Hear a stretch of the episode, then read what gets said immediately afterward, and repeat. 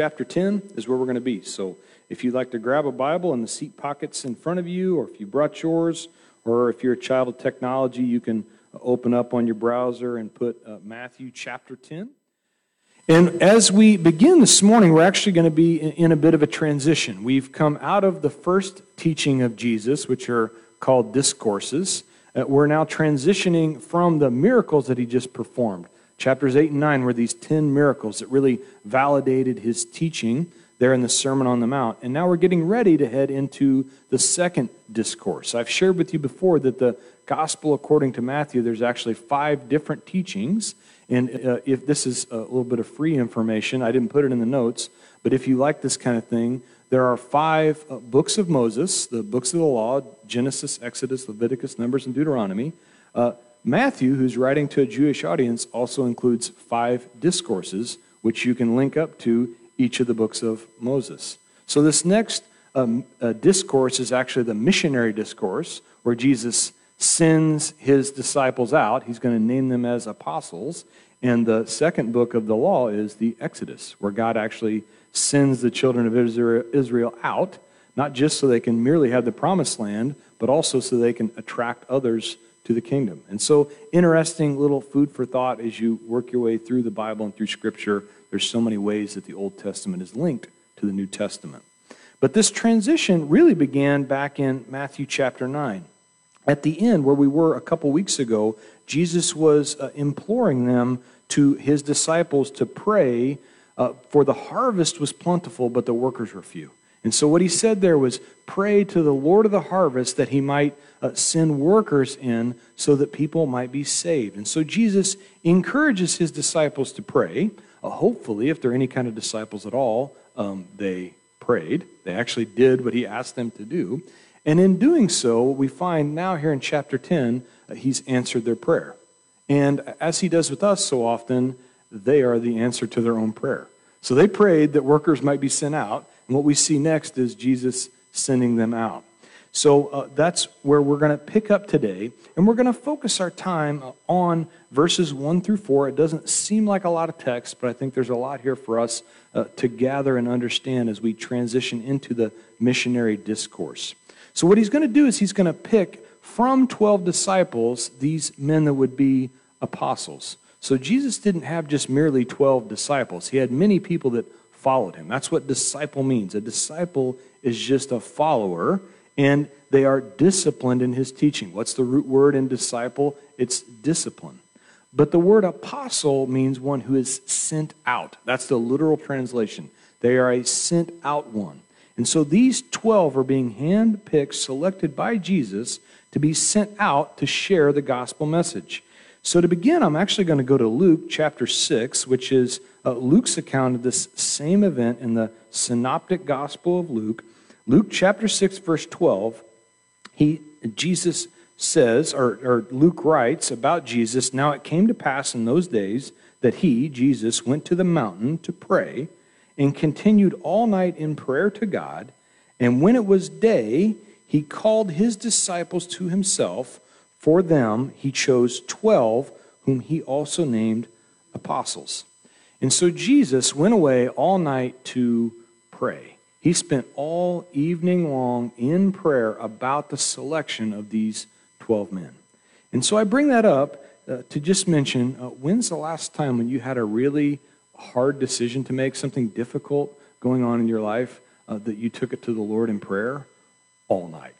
That you spent an entire evening just laying down before the Lord. Say, Lord, what direction would you have me to go? And keep in mind, this is Jesus. This is the Son of God who goes up on the mountain to pray all night because this is such a big deal and such a big decision. And I want to encourage you in this, that because Jesus did this, he was able to have great confidence, not in his own ability to select people, but in being in the will of the Father. That taking things to the Lord all evening long in prayer, to just pour into him, he can now operate with confidence that he selected the correct 12 men. Now then, let's get back to the text at hand, Matthew chapter 10. We're going to read these first 4 verses. "And when he called his 12 disciples to him, he gave them power over unclean spirits to cast them out, and to heal all kinds of sickness and all kinds of disease. And now the names of the 12 apostles were these. First, Simon, who is called Peter, and Andrew, his brother, James, the son of Zebedee, and John, his brother, Philip and Bartholomew, Thomas and Matthew, the tax collector, James, the son of Alphaeus, and Lebbaeus, whose surname is Thaddaeus, Simon the Canaanite, and Judas Iscariot, who also betrayed him. And so as we begin here in verse 1, we see that Jesus, again, called out of the disciples these 12 apostles. But he did so in an exact pattern. It's because before they could become apostles, before they could be sent out, they must first be disciples. They must first follow and listen to the teachings of Jesus before he's going to send them out to do the work of ministry. But then sandwiched in the middle, before he sent them out, notice with me what he does is he gives them power over unclean spirits. And so Jesus doesn't just send them out into the world to do the work of the ministry without first giving them power. The word in the Greek could also be translated authority. He gave them authority to do the same things that he was able to do, to cast out demons, to heal the sick, to make the blind see. And so he gives them these abilities. And so we see this take place. And what I recall back is one of my favorite sayings of Pastor Chuck Smith.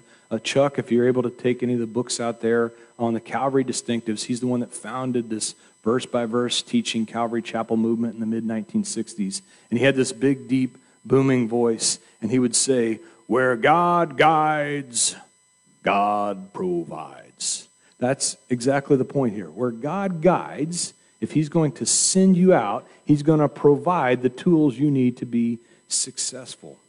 And now, as we look at this group of 12, throughout church history, I think there's been a little bit of mythology that's been put into these men. They've been called saints, right? We have St. Peter, St. James, St. John. There's all these great men of the Bible, and these are saints. Do you realize the definition of a saint is a sinner saved by grace? Do we have any sinners in here? No, don't raise your hand. You don't have to raise your hand. It's okay. We have a whole room full of sinners, right? Do we have anyone in here, though, who's been saved by grace, unmerited favor of the blood of Jesus Christ? If you're a sinner and you've been saved by grace, congratulations, you're a saint. You came today to church to find out you are a saint, which is why in Colossians, as Paul is addressing the Colossian church, he says, "I write this to the saints and the faithful brethren who are in Colossae." That the men and the women of the church who believed in Jesus, who have been saved, are considered saints. And I'm saying that to say that these 12 men, the most remarkable thing we're going to see about them is that they were utterly unremarkable. They were actually completely unremarkable. And we're going to go through them this morning.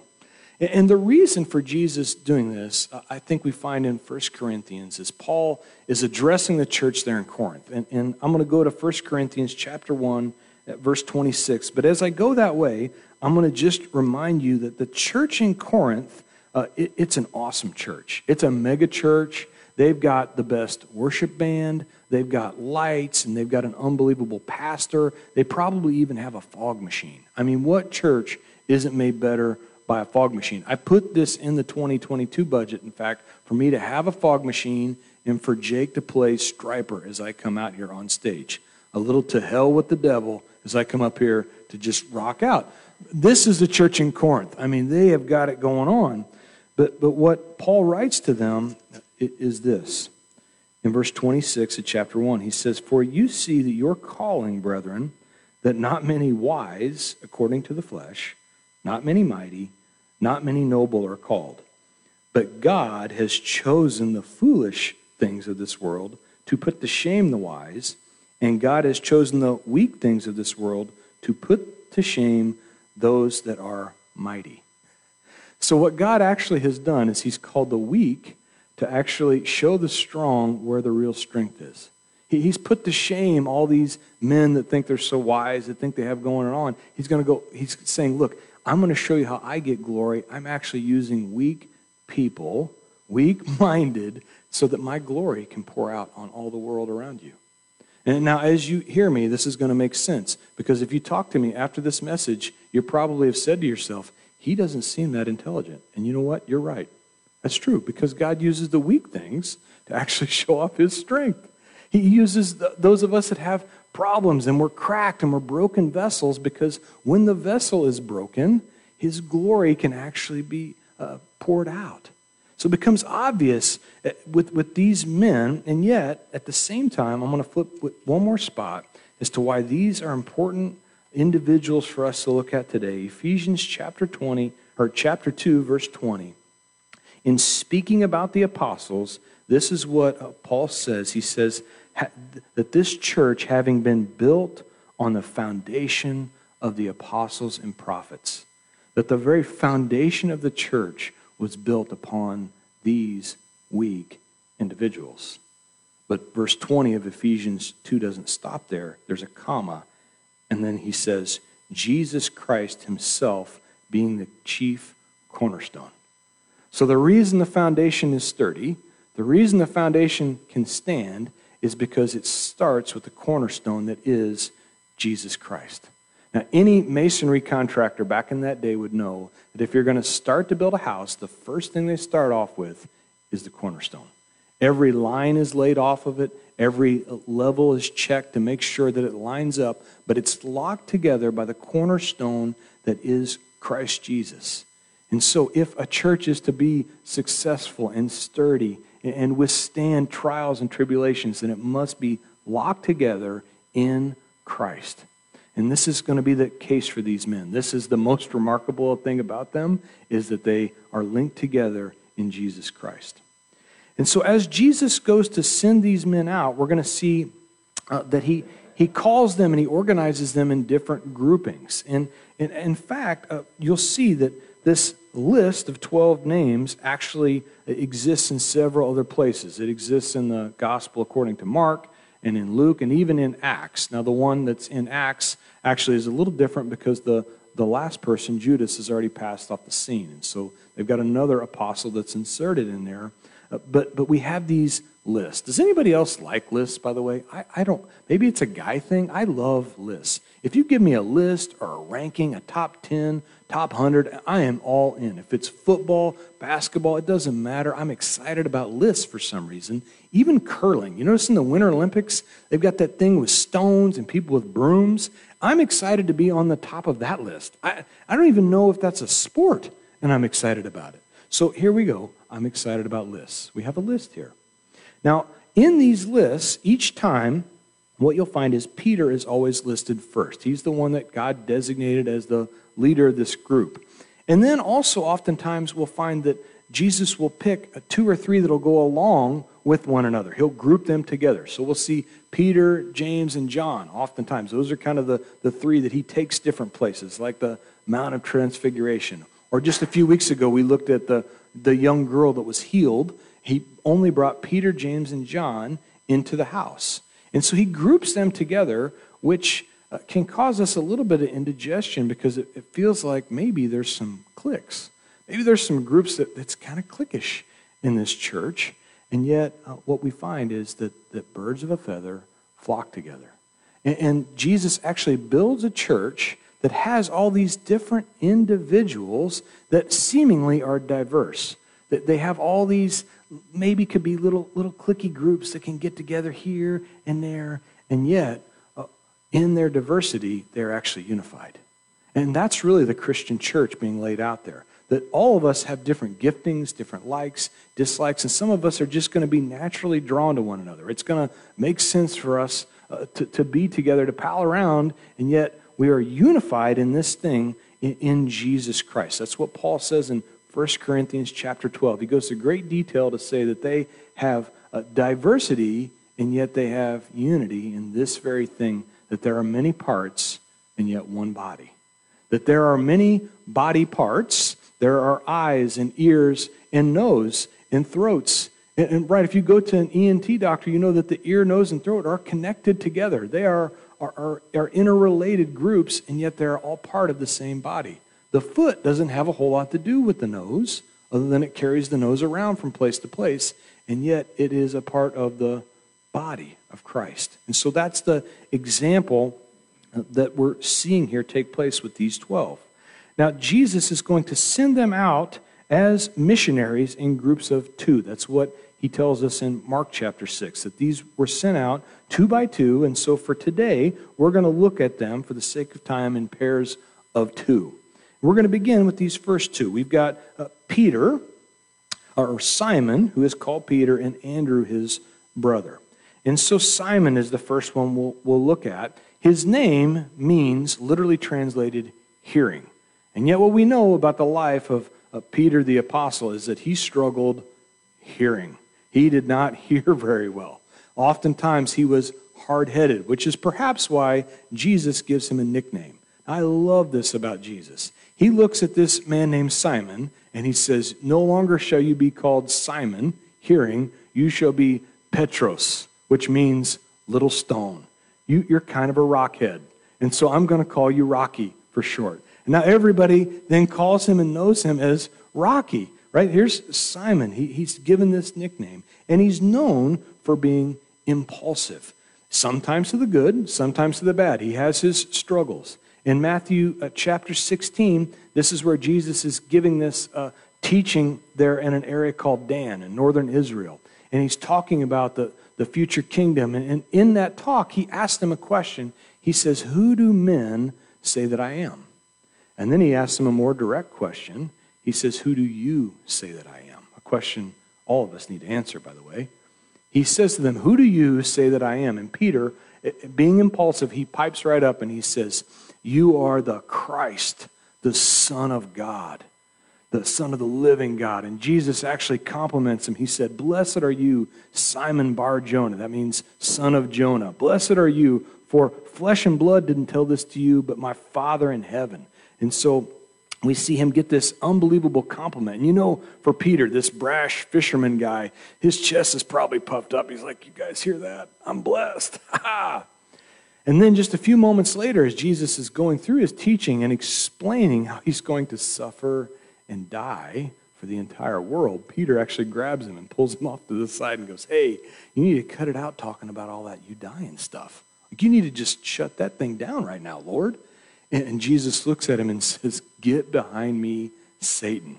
Peter's the only guy in the Bible who in one verse, just a few verses earlier, he's called, "Blessed are you, Simon, son of Jonah." And then just a few verses later, he's called Satan.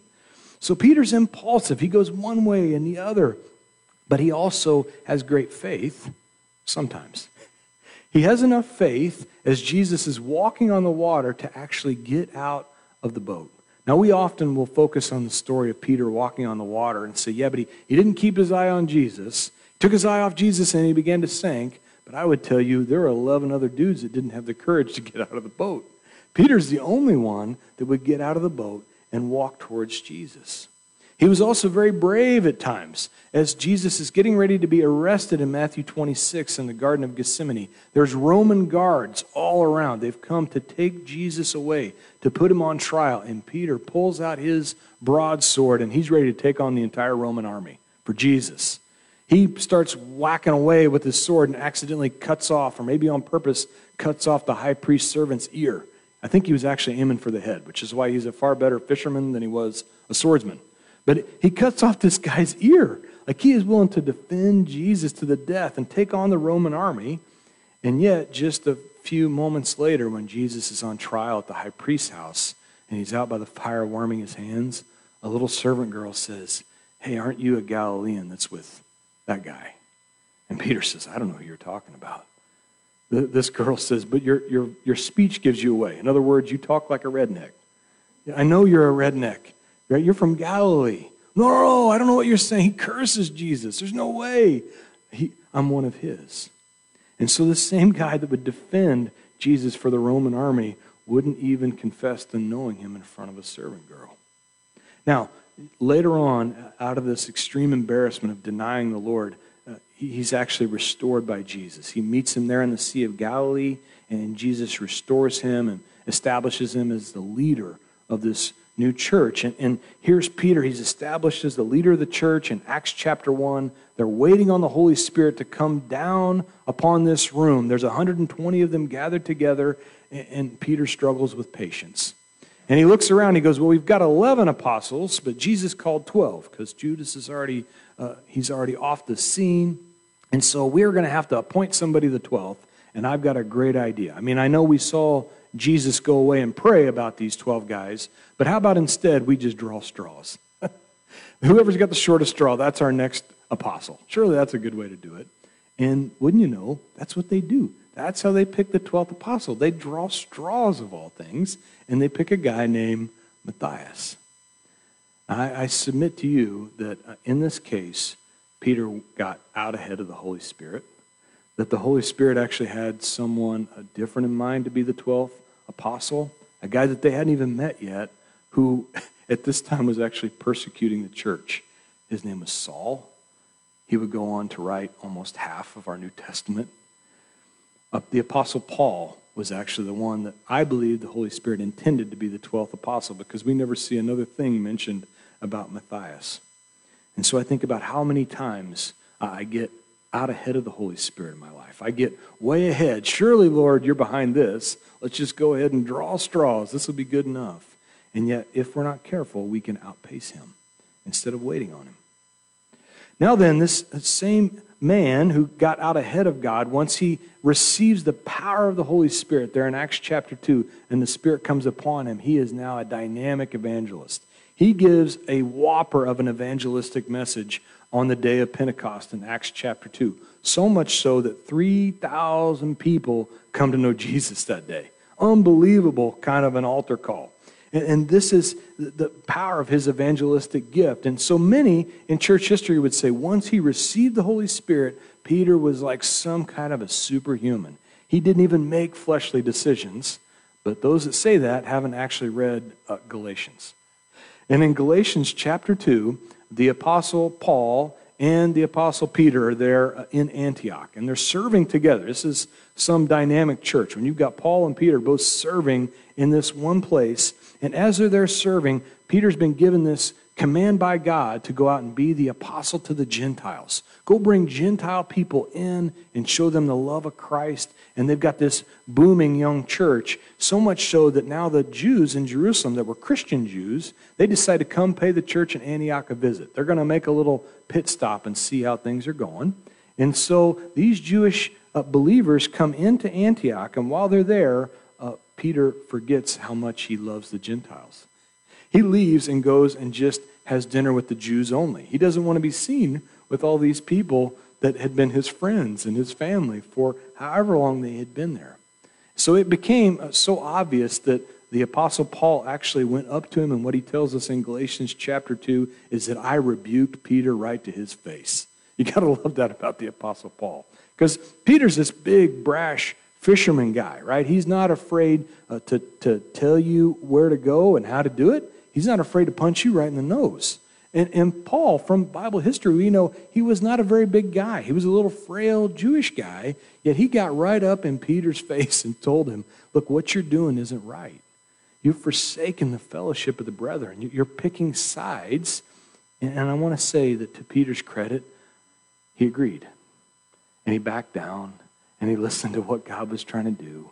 And he took the rebuking well. So you see the growth that actually happens in the life of a guy that was such a gifted evangelist, so very impulsive, so very impatient, and yet by the power of the Holy Spirit, he was actually able to grow from that to the man that we see in his epistles back in 1st and 2nd Peter, where he actually says, look, you need to listen to the things that the Apostle Paul says. These things are Scripture. That's the growth that happens in a life when we trust in the Spirit. Now, for Simon Peter, he has a brother, Andrew. Andrew's name actually means manly. And so I'm sure that never got used in brotherly arguments. Hey, you're hearing, Mr. Hard of Hearing, but I'm manly, right?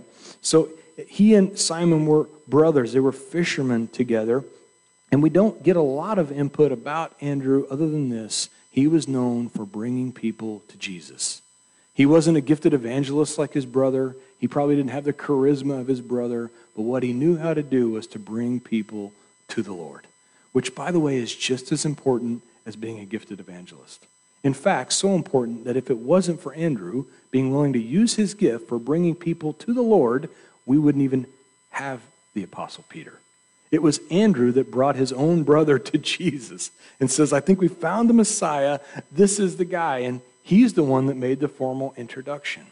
And so I want to encourage you, if you don't have the gift of evangelism, if it's something you're not comfortable with talking to people, it doesn't mean you can't bring folks to Jesus. Now then, for the next two, we have James, the son of Zebedee, and John, his brother. And so like Peter and Andrew, James and John were also fishermen. They were commercial fishermen, and they worked for their dad. Zebedee was their father. Now, they apparently had a fairly successful commercial fishing business, and I say that because both John and Peter were allowed access into the high priest's house at the trial of Jesus. They were the only two that got to be witness for this trial, which tells us that they probably had a successful enough fishing business that John was able to do a little bit of name dropping. We're told that he was known by the high priest.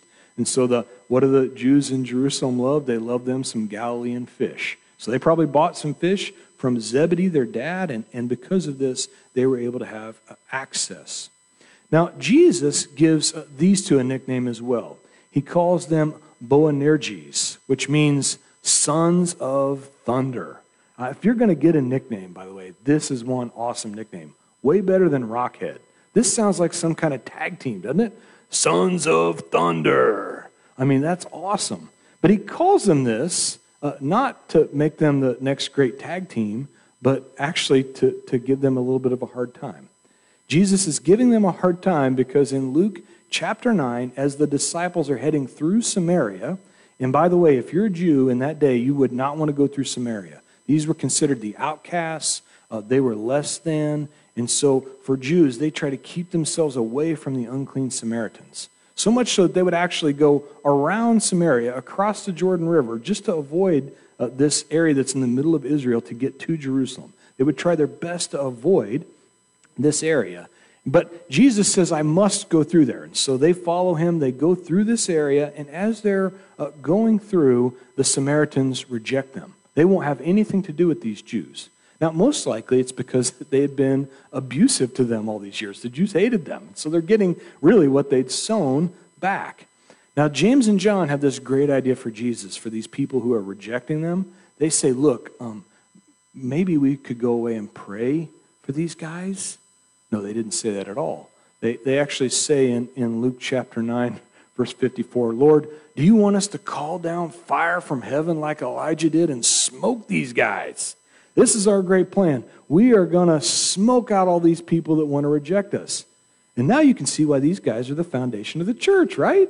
I mean, how often do we get rejected as a church? You know what we're going to do? Smoke them, Lord. We tried. We sent out a mailer. They rejected us. How dare they?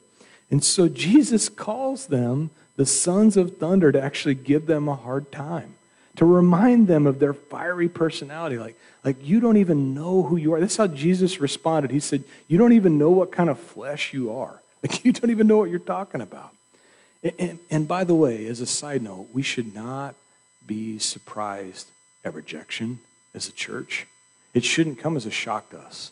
And in fact, our response needs to be a little less fire, a little more prayer time. Spend some time praying for that neighbor who won't talk to you because you're a weirdo. Spend some time loving on that coworker that thinks you're odd because you won't partake in all the things they're partaking in. Next, we notice that they have a mother named Salome. So it's rare that we get an introduction to the mother of these disciples, but her we know. She followed along with them, and in following along with them, she has a great plan for the future of her sons. She has a vision for their ministry. She approaches Jesus, and she says, hey, Lord, how about you let my boys, James and John, sit at your right hand and your left hand as you establish your kingdom? What a great idea from Mom, right? I want my boys to be successful. And yet Jesus responds and says, do you even know the cup that they're going to have to drink? Like, do you understand? I'm getting ready to consume the cup of wrath. That's what you're really asking for. And she didn't, of course, understand that. And so what we find is that James, in fact, did endure the cup of wrath in the sense that he was the first apostle martyred. Herod Agrippa had him beheaded in Acts chapter 12. And interestingly, his brother John was the only apostle not martyred. Now, that's not for a lack of trying. In fact, Caesar Nero had John the apostle dipped alive in hot oil. So that's not a great way to go, but John didn't die, which is why, by the way, John was the very first friar. The friar, he was hot oil. Okay, look, y'all, I got to wake up a little bit. It's Sunday morning. We got some blood going. There's coffee. We have coffee. So here we have John the apostle is the only one that's not martyred, and he then became the writer of 5 different books in our New Testament. He wrote the Gospel of John, 3 letters, 1st, 2nd, and 3rd John, and then also the last book in our New Testament, the Revelation of Jesus Christ. So John is then refers to himself in his own gospel account, not by name, but instead as the apostle whom Jesus loved. I think that's interesting, and lots of people have written about this, and it seems like John's being very braggadocious. Like he's like, I'm going to call myself the apostle who Jesus loved. That's who I am. But I would challenge you to think about it this way. Here's John writing his gospel account in his early to mid-90s. He's writing it some 30 years after the other 3 gospels are written, by the way. And as he's writing it, he's able to look back on his life in amazement and go, man, I was a guy he called a son of thunder. And look at things now. I can't believe how Jesus loved me. He loved me in my broken and fallen and disastrous state. I am the apostle who Jesus loved. And so I think he wrote it more in just amazement for his condition. And so only Jesus, I put this up here for you, only Jesus could take a son of thunder and turn him to the apostle of love.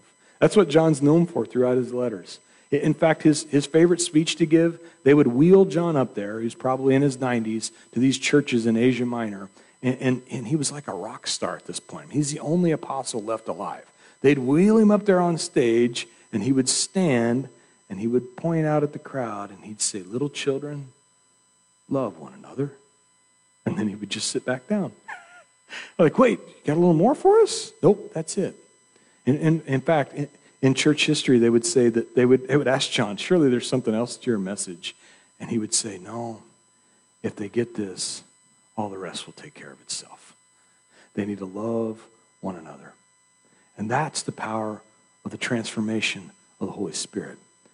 What Paul wrote in Romans chapter 12, he says, be ye not conformed to this world, but be transformed by the renewing of your mind. The life of John the Apostle is one that has been transformed as his life was renewed.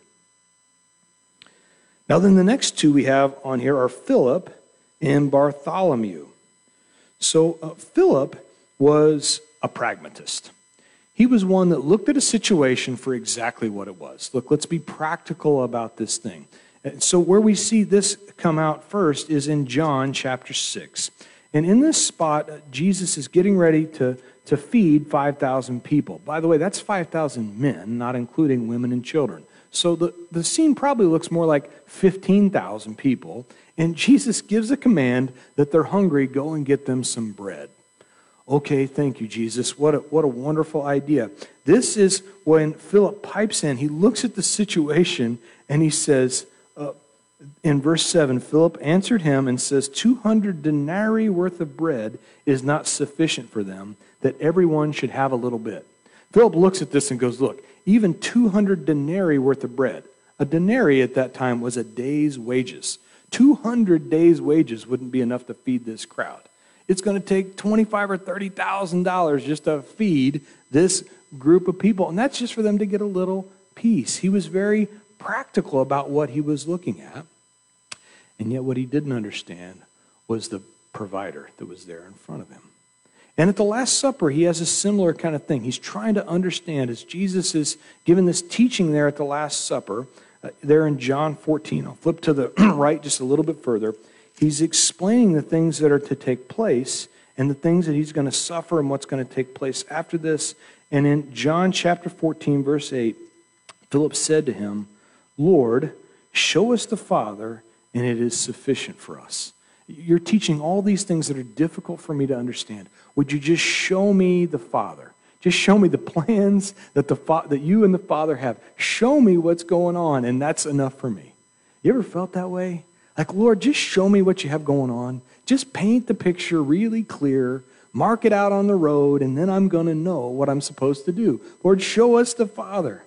But then in verse 9, Jesus responds to Philip, and he says, "Have I been with you so long, and yet you have not known me, Philip? He who has seen me has seen the Father, so how can you say, 'Show us the Father'?" Jesus' response was, look around. Look around, Philip. I've been doing all this work in your life. I've been showing you the way here and there, and at every step of the way, you've trusted in me, and I've led you to the next place. And this is so often what I have to remember. It's pay attention. Pay attention and look around to what God is up to all around me. And in doing so, we can actually see what the Father's up to. Now, like Andrew, what I enjoy about Philip is he was always bringing people to Jesus. He was known for bringing others, and that's where we get our next person, Bartholomew, also known as Nathanael.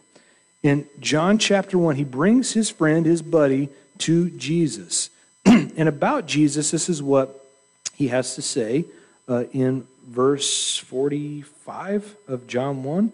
Philip found Nathanael, this is Bartholomew, same guy, and said to him, "We have found him of whom Moses in the law and also the prophets wrote, Jesus of Nazareth, the son of Joseph. We found him, the one that Moses wrote about thousands of years ago. This is the Messiah, the guy. We found him, and he's Jesus of Nazareth." Now, Bartholomew, or Nathanael, is known as being a straight shooter, and this is his response. He says in verse 46, Nathanael said to him, "Can anything good come out of Nazareth?"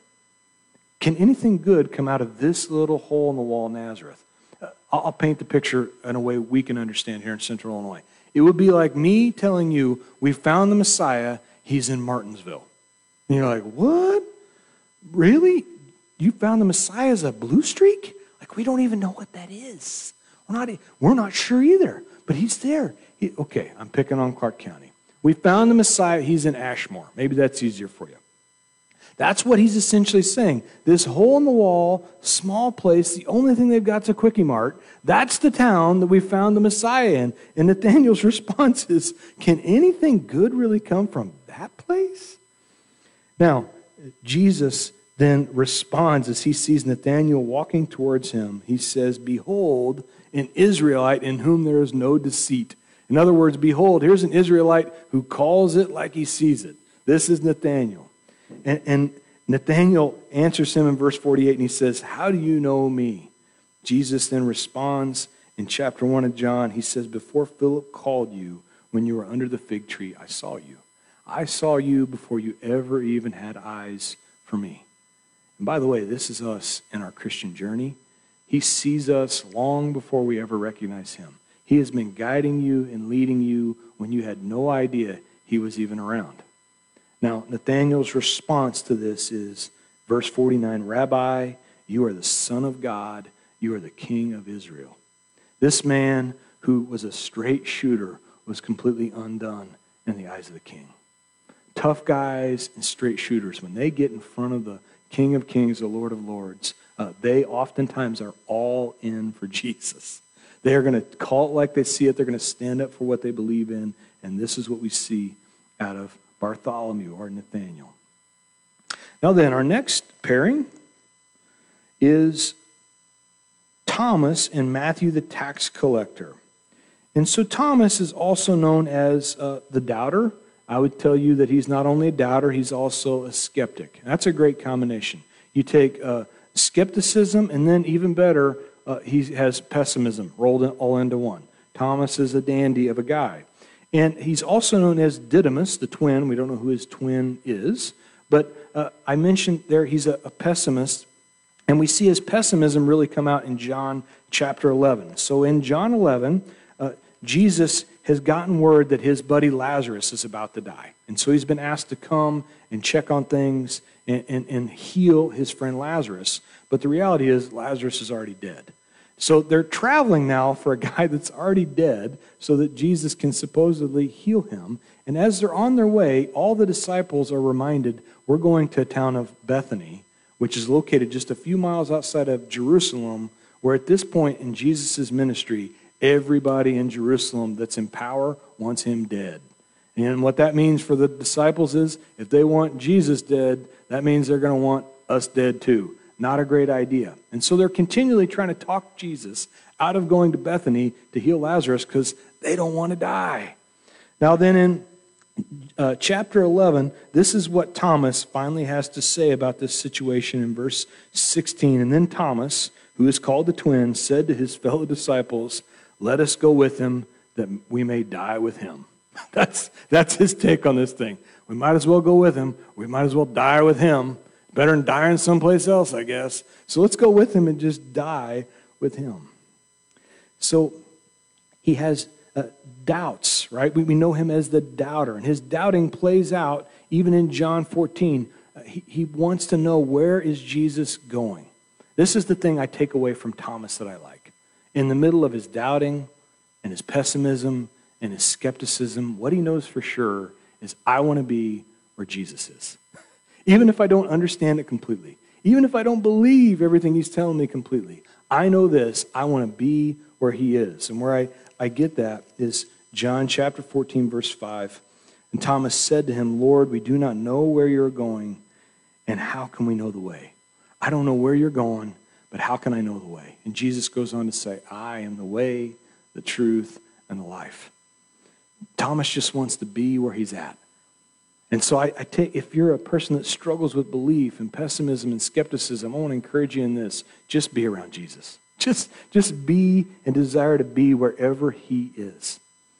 Now in John chapter 20, he's the one who famously said, I'm not going to believe Jesus is resurrected unless I can see the holes in his hands and touch them for myself.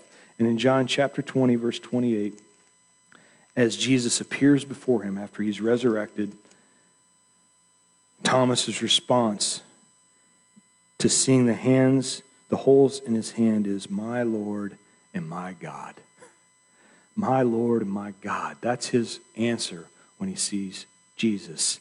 And yet what Jesus said is, blessed are you because you believe, but blessed are those who don't see and yet they still believe. And that's really the story of the Christian life right there. Blessed are you who do not see and yet you still believe. You have a thing called faith, right? This belief that God is going to work all things out for the good of those who love him and are called according to his purpose. How? I have no idea. That's really what Thomas is saying. How do we know? We don't know. We just know that he's going to work it all out. We've seen it too many times in our lives to know that he's going to work all things out. Now, Thomas is here paired together with Matthew, the tax collector. Matthew, I've mentioned a couple different times because he's the writer of our gospel account. But just in short summary, Matthew was a traitor. He was a traitor to his people. He was a Jew now serving Rome as a tax collector. He was a traitor to his family.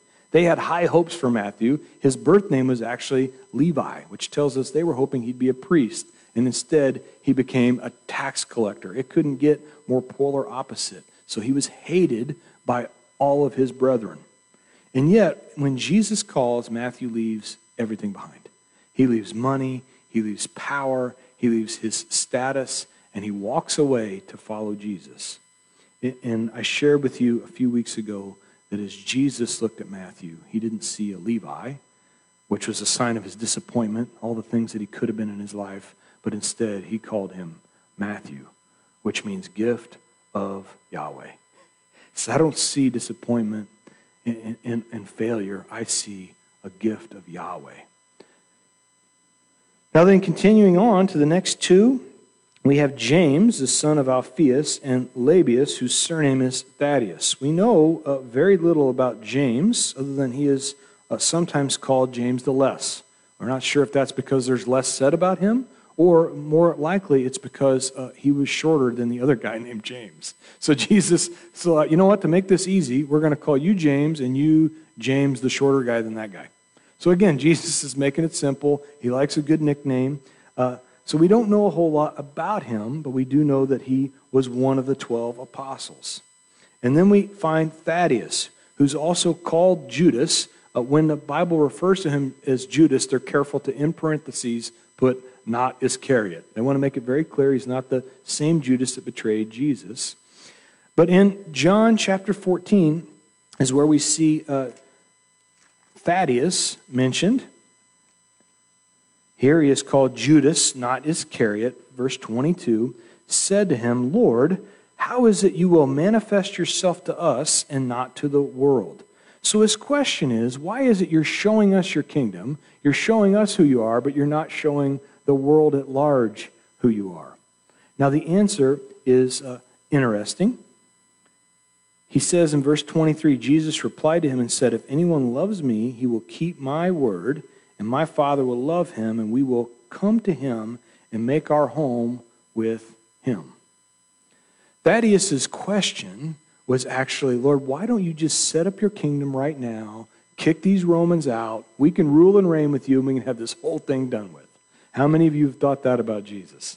Jesus, why don't you just come back now, start this whole thing all over again, hit the reset key, and then we'll rule and reign with you. What a great plan. But Jesus says, here's what I'm going to tell you we're going to do. If you love me, I am going to come and set my kingdom up in you. You are going to be my kingdom in the flesh. I'm going to let my kingdom play out in your lives, which is why when Paul writes to the Colossians, he says this is a mystery. They didn't get this in the Old Testament. You're still struggling with this now, but it's Christ in you, the hope of glory, is what he says in Colossians 1. It's actually Christ existing in you. This is the hope of a glory, of a kingdom to come. So as you go and you interact, the reality is the kingdom of God is expanding. He's taking it everywhere as he changes the hearts of people.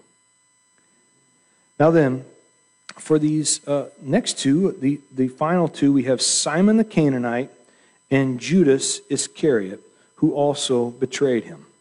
Simon the Canaanite is also called, in some accounts, as Simon the Zealot. Now, the Zealots were actually a political party, and their goal was to overthrow Rome, not through prayer, but instead through force.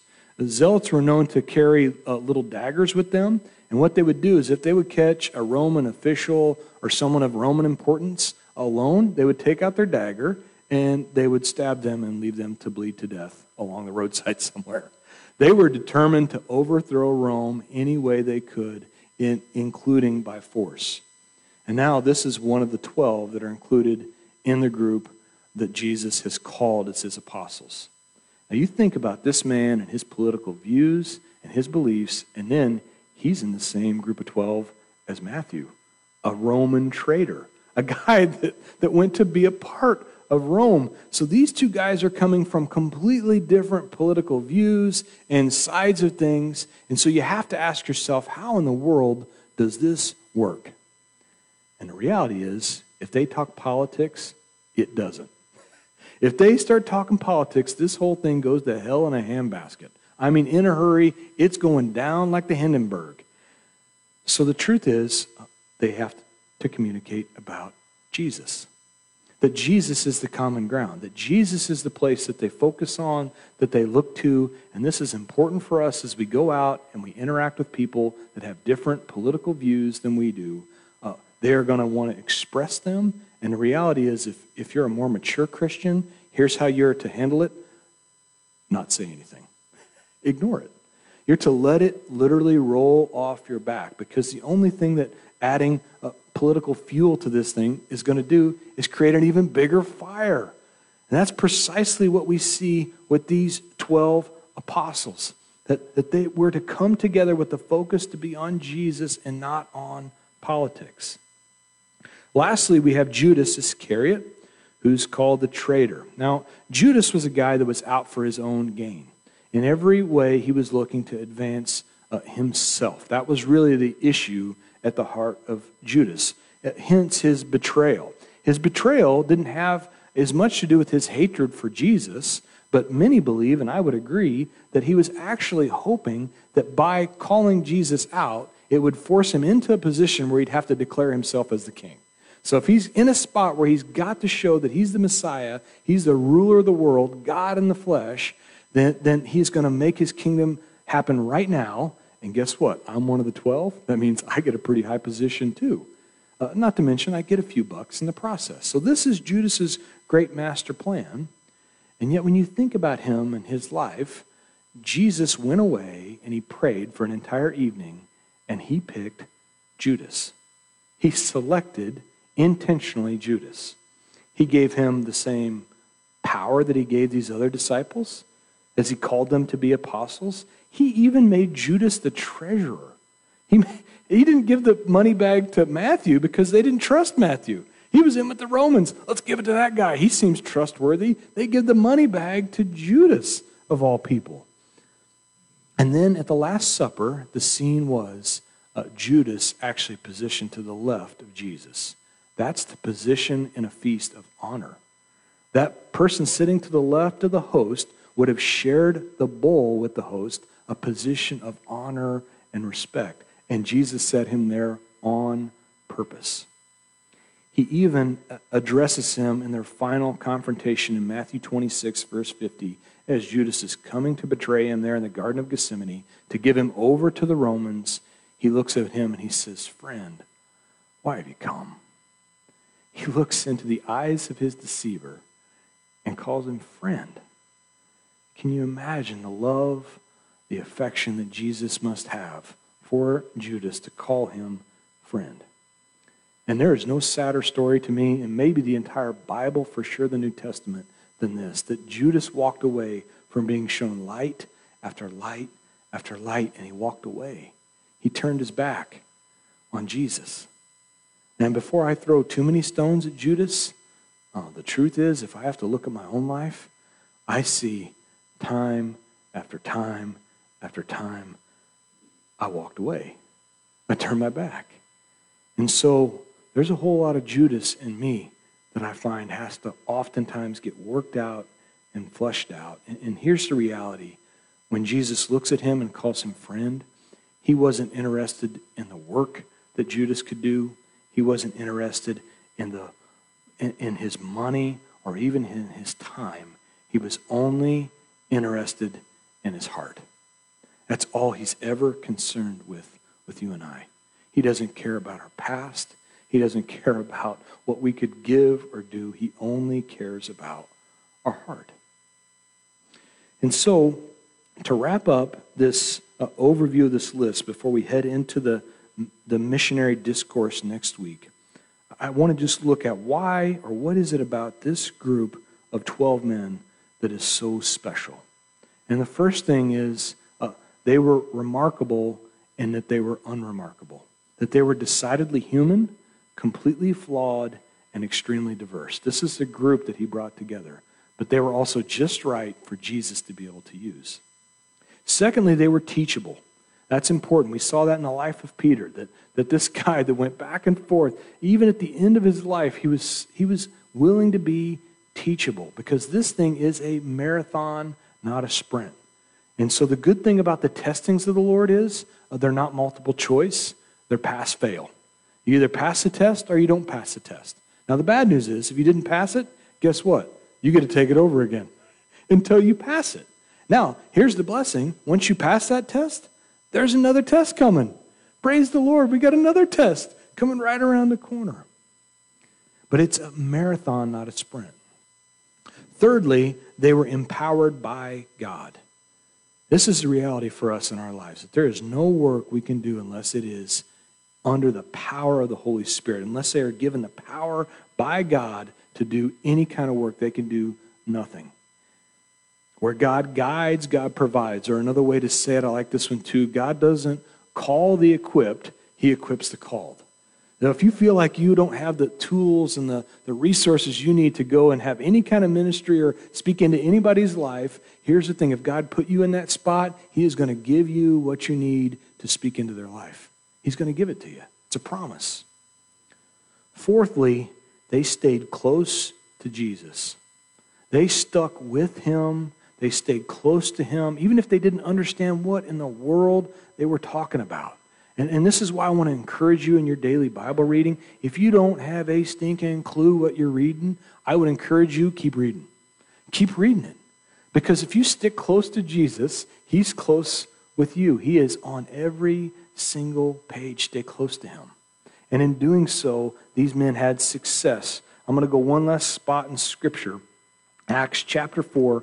This is Peter and John being questioned by the Sanhedrin. Remember, the Sanhedrin is this great council of Jews, 70 Jews. These guys were the religious elite. They were the best of the best, the top guys. And they were looking at Peter and John, and they were questioning them. And in verse 13 of chapter 4, now when they saw the boldness of Peter and John and perceived they were uneducated, untrained men, they marveled.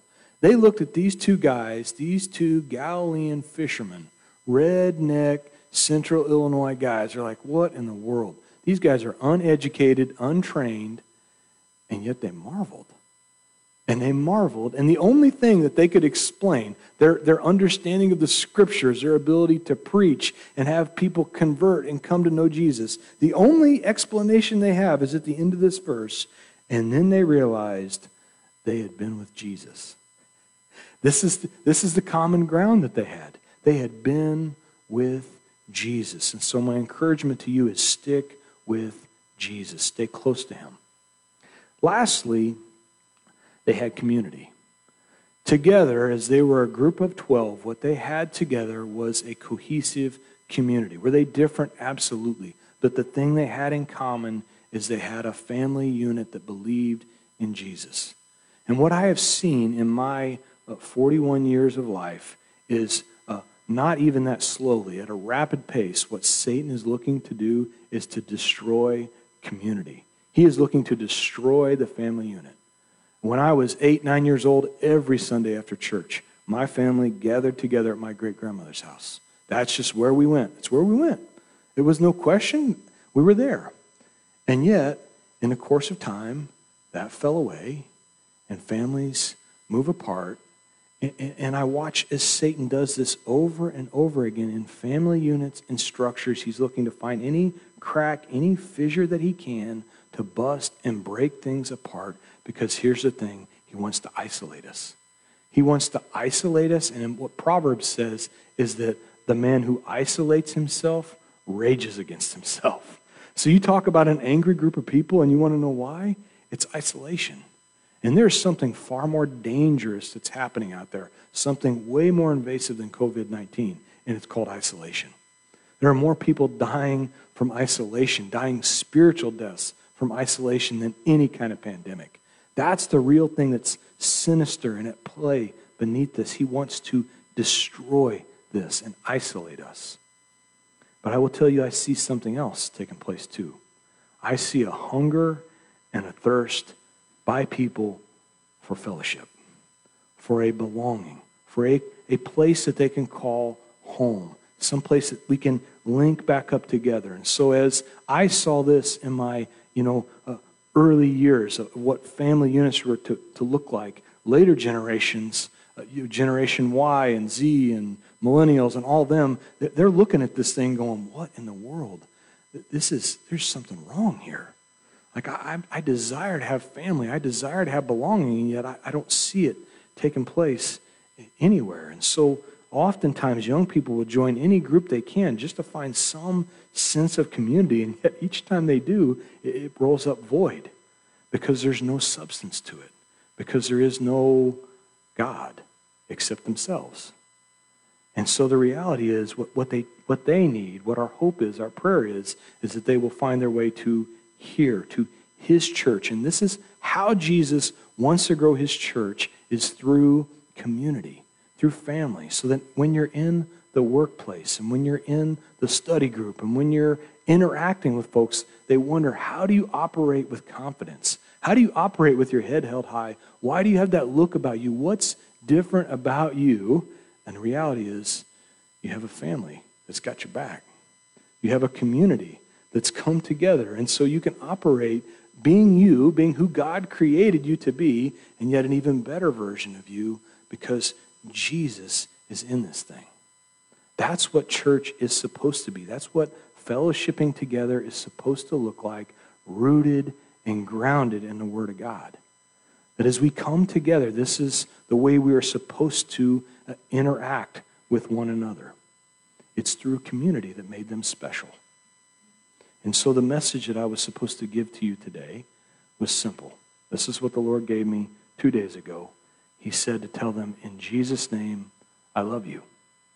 In Jesus' name, you belong. In Jesus' name, you are home. In Jesus' name, amen. The amen is so be it. That's what the word means. And so, Father, thank you for the message that you had carved out today for the church. Lord, seemingly fly over territory that we could have just moved on into the next passage, and yet you wanted to call it out specifically today because you want to put an emphasis on community and family and belonging to those that have felt that there is a deep sense of something wrong and sinister, and that's because it is. The spirit of this age wants to pick us off one at a time. Lord, thank you that greater is he that is in us than he that is in this world. That's you in us is greater than anything coming for us on the outside. Lord, we are stronger together because of you, our cornerstone, and we praise you for that. Lord Jesus, we welcome you here. As Jake and Michaela play the final song, I pray that if there is anyone that doesn't know you, that they would want to be a part of this community that is Jesus. You are the community. It centralizes on you. It focuses on you. And without you, we have nothing, Lord. But with you, we have everything. Thank you, Jesus. It's in your name we pray. Amen. Now, would you please stand?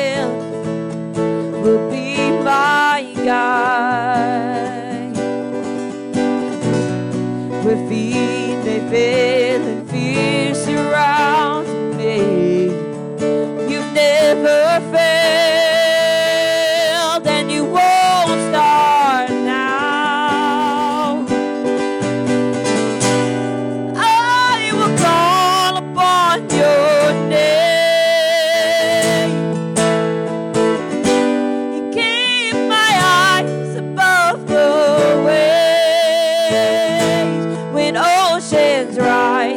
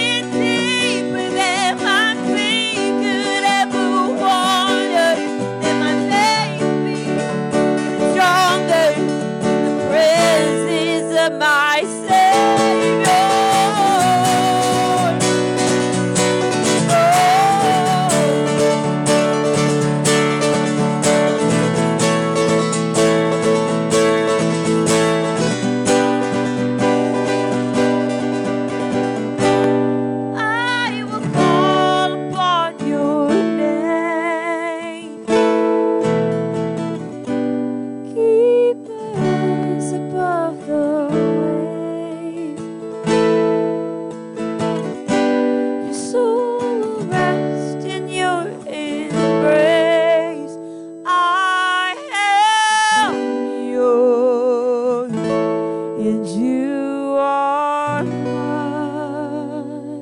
And the church says, amen. Thank you, everybody, for coming out. Pray you guys have a good week. If you need to catch up with me at all, I'll be up front. If not, God bless you guys. Have a good week.